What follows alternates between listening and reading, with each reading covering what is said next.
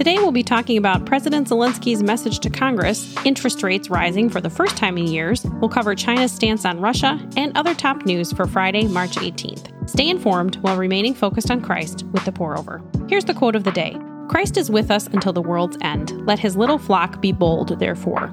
William Tyndale. Let's get started with some espresso shots.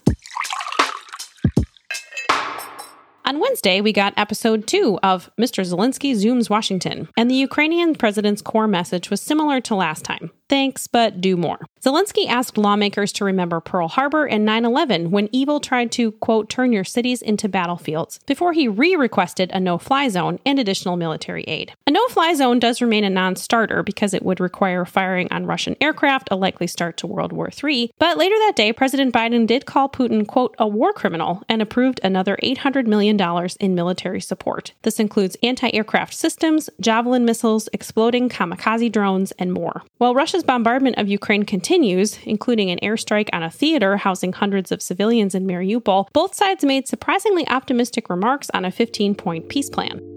It's easy to feel helpless in a situation like this, but the Bible promises that prayer is powerful and effective, and there are many great organizations with boots on the ground that we can support financially. You can support one of those orgs by buying a t-shirt. We've got a link in the show notes. Hebrews 13:16 says, "Don't neglect to do what is good and to share, for God is pleased with such sacrifices."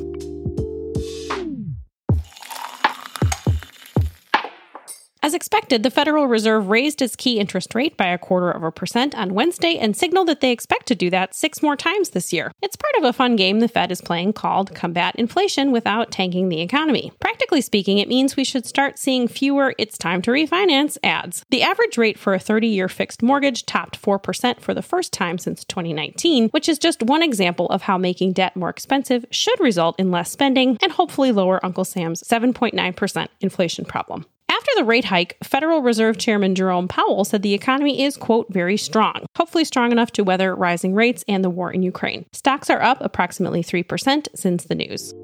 Even if the economy collapses, God will still be God and He will remain in control. Our eternity is secure, even in the midst of uncertainty on earth. Philippians 4 12 and 13 says, I know how to make do with little, and I know how to make do with a lot. In any and all circumstances, I have learned the secret of being content, whether well fed or hungry, whether in abundance or in need. I am able to do all things through Him who strengthens me. Officials from the US and China met in Rome for seven, quote, intense hours on Monday, but that's most of what we know. The meeting happened amid rumors that Russia is looking to China for military and economic support. China denies any request from Russia and emphasized their position of neutrality. At home, China continues battling their biggest COVID 19 outbreak since 2020, and Hong Kong is facing the highest COVID 19 death rate on the planet. Experts blame Hong Kong's strict lockdown measures. They say they were so successful that most seniors were never vaccinated, and now they are over overwhelming hospitals. China's President Xi signaled a possible shift from the aggressive COVID zero strategy to, quote, minimize the impact of the COVID situation on economic and social development. Chinese stock market soared 9.1% with his announcement.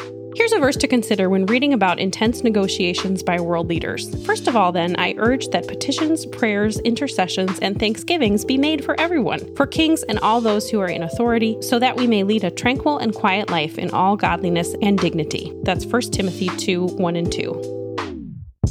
At the Pour Over, we believe that the news can actually be a force for good, helping people find rest and comfort in Christ while spurring them on to loving action, instead of, you know, creating division, anger, and a persistent feeling of impending doom. For example, keep this in mind while reading today's news. Even if everything goes wrong, your eternity is secure. It costs about 20 cents per subscriber per month to operate the Pour Over. Many readers are unable or unwilling to pay, but you can sling four of them on your back and support our staff and mission for just $1 a month. There's a link to pay what you want for the Pour Over in the show notes, and if you pay annually, you'll get a Kairos journal.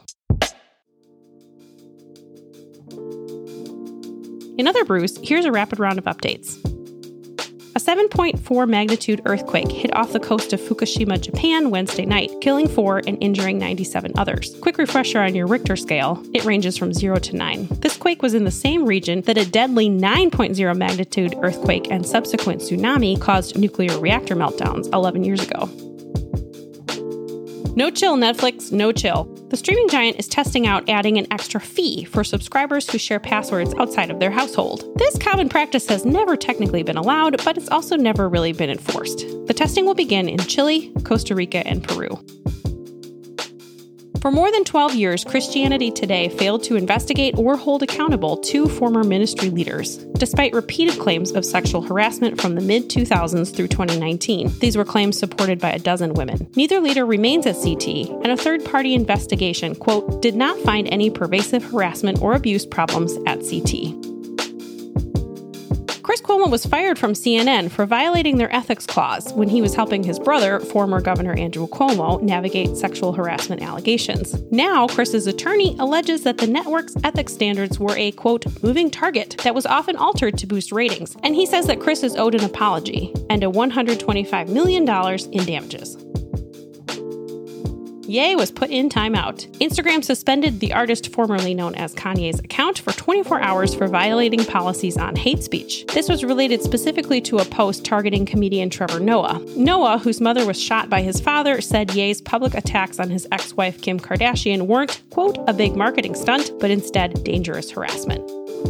That's all we have for today. Thanks so much for listening. If you're thinking, I want to help more Christians stay informed while remaining focused on Christ, here's a breakdown on how you can best support us. If you're listening on the Apple Podcast app, give us a five star rating and drop a review. We do actually read these and take them to heart. Like this review from the Hearwalds Love that I can get the news on the top headlines and the love of Christ through verses of His Word. Thank you for this blessing to my day. Thanks so much for taking the time out of your day to submit a review. We're so grateful for your feedback. If you're listening on Spotify, give us a follow and hit the notification bell to never miss a new episode. There is also an option to leave a five star rating, but it's a newer feature and it's only doable on your phone. And finally, the simplest way to help us grow is to send this episode to a friend. We hope you have a great rest of your weekend, and we'll see you back here on Monday, March 21st.